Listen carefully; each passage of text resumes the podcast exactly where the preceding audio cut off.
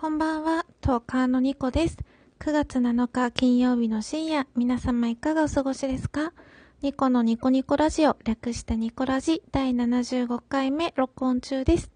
はじめましての方いらっしゃいますか？こんばんは、ニコと申します。このニコのニコニコラジオは、私、トーカーのニコが、日々つれづれなるままに思ったことをつぶやいている独り言番組でございます。私、トーカーのニコは情緒不安定系トーカーと名乗っておりまして、えっ、ー、と、ある回ではとてもテンションが高かったり、ある回ではとってもテンションが低かったり、なんだかとっても不安定な番組ですが、もしよろしければ12分間お付き合いいただけると嬉しいです。そしてこんな番組をいつも、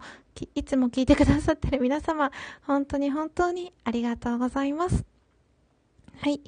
えっ、ー、と、今月は私の中でラジオトーク月間と称しておりまして、毎日更新することを目標に、こうして日々つらつらと録音しているところなのですが、はい。なんか私ですね、最近とっても寂しかったんですよね。うん。情緒不安定系トーカーにふさわしい始まり方ですね。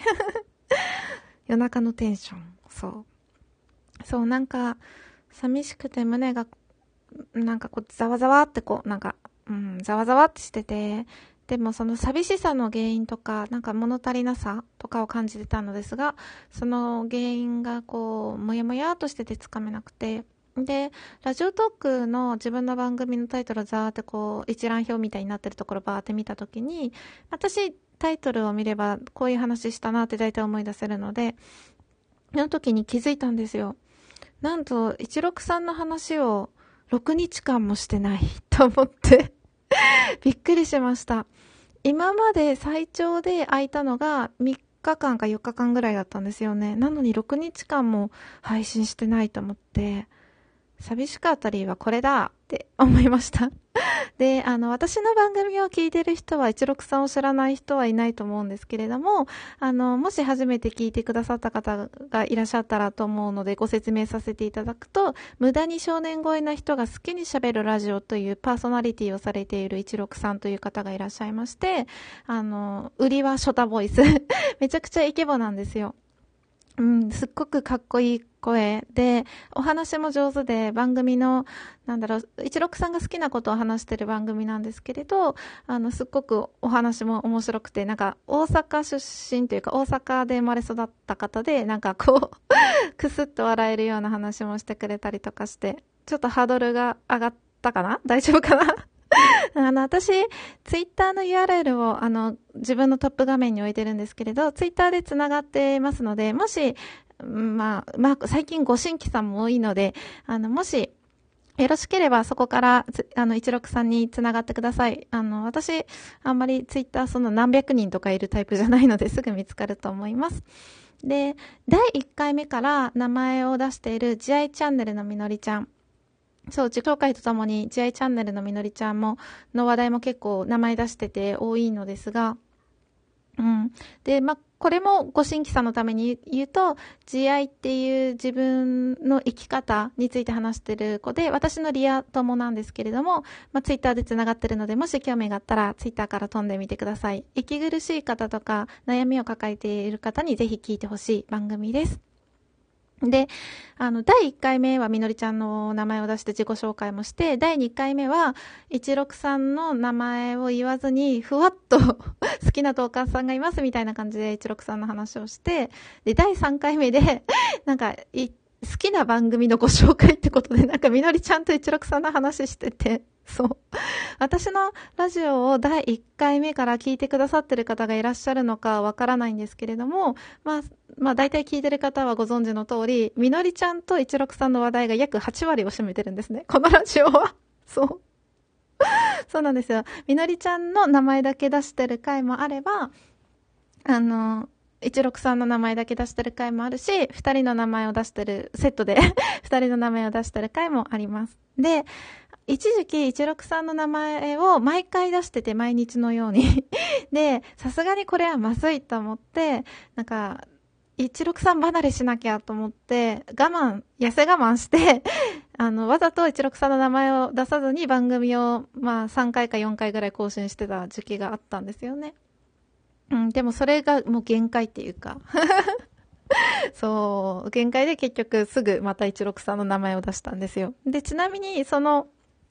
名前を出し、久しぶりに、久しぶり ?4 日ぶりぐらい？に名前を出した回っていうのが、まず最初に16さんが奥田先生のガールのご紹介の回をしたんですよね。うん。で、えっ、ー、と、その時に、あの、奥田先生のお話は前もちらっとしたことがあるみたいなことを言ってたんですよ、番組で。で、私はすかさずその話題を拾って 自分の番組で、あの、その岡田先生の話題をちらっと話したことがあるって言ってましたけど、それは私が質問箱から質問したんですよ、みたいなことを自分の番組で話したんですよね。そうそうそう。で、毎日のように 私は一六さんの名前を出してた時期だったので、まあ、一六さん聞いてくださってて、まあ、ご自分の名前が出てますからね、聞いてくれてて、うん。で、で、その、岡田先生の話は私も便乗してしたんですけれど、その回をツイッターで上げてくださったんですね、私の番組を。で、その時に、まあ、一六さんがスポンサー料を払わないといけないぐらい名前を出していただいてるって言ってくださったのですが、まあ、その時のツイッターのリップで私が、なんか、さすがに名前を出しすぎて3日間ぐらい我慢したんですけど、もう限界でしたみたいな そんなリポを送ったりですね、しまし、してて。すいません。そうそう。そうなんです。そうそう。で、あの、みのりちゃんも、そうそう。よく私の番組では話題の人物なんですけれども、ラジオトークって今 iOS 版はこうネギとかハートとかが送れるようになってますが、Android はそういう機能がなくて、当初のままから何も機能は変わってなくて、あの、どれくらいの人が聞いてるとか、再生回数とか全然わからなくて、ネギみたいな指標とか、ハートみたいな、そういう指標もなく、ない状態で、で、そういうのってまあ、時々、こう、モチベーションが下がるというか、私多分初期の頃に誰が聞いてるんだろうみたいな感じで、ちょっと下がってた、モチベーションが下がってた時期があったんですね。で、その時に、みのりちゃんが、あの、私はニコちゃんのラジオを交換日記みたいな、声の交換日記みたいな感覚で聞いてるよってツイッターでリプくれて、で、私その言葉がすっごく嬉しくて、本当に。で、その言葉を聞いて、私はこれからもラジオをあの、やっていこうって思ったし、そうか、交換日記みたいな感覚でやればいいんだと思って、なんか みのりちゃんの名前たくさん出したり、うん、大好きな一六さんの名前をたくさん 毎日のように出したり してたんですよね。うん。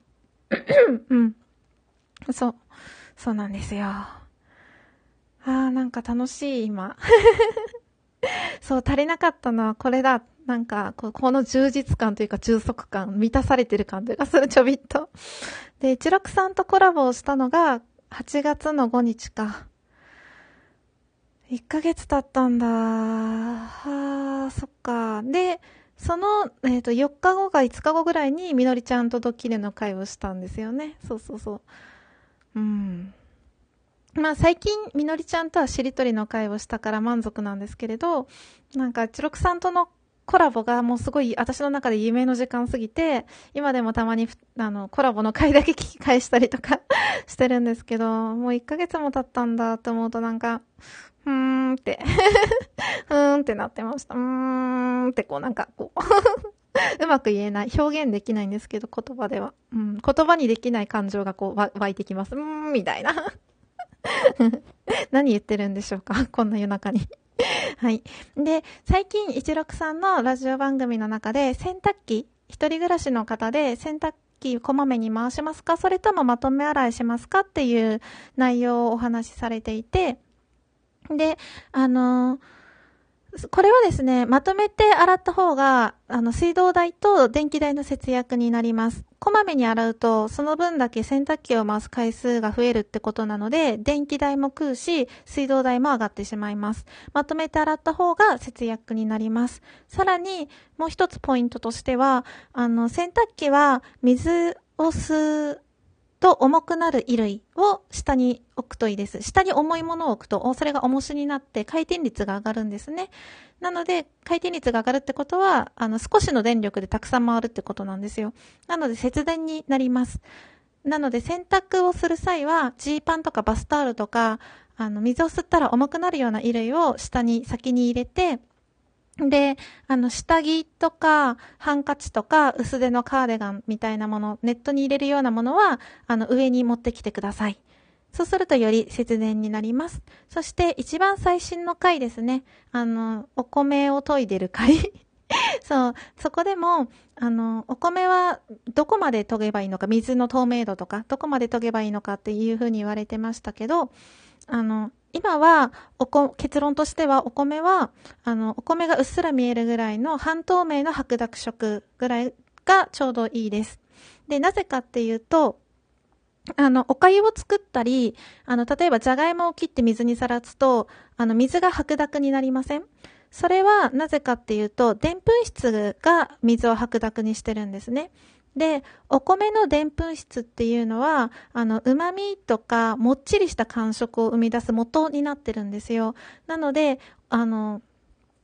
水が透明になるまでお米を研いでしまうと、その旨味成分とかもっちり感とかまで逃がしてしまうんですね、水と一緒に。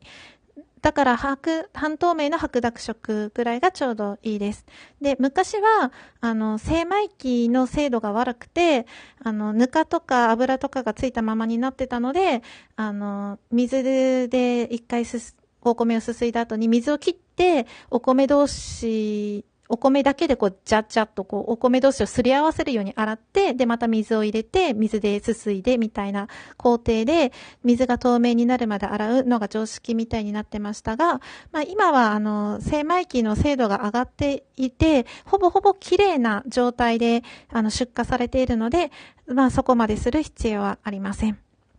参考になれば嬉しいです。はい。そんなこんなで、あと残り8秒になりました。なんか久しぶりに 楽しく話したような また聞いてください。バイバーイ。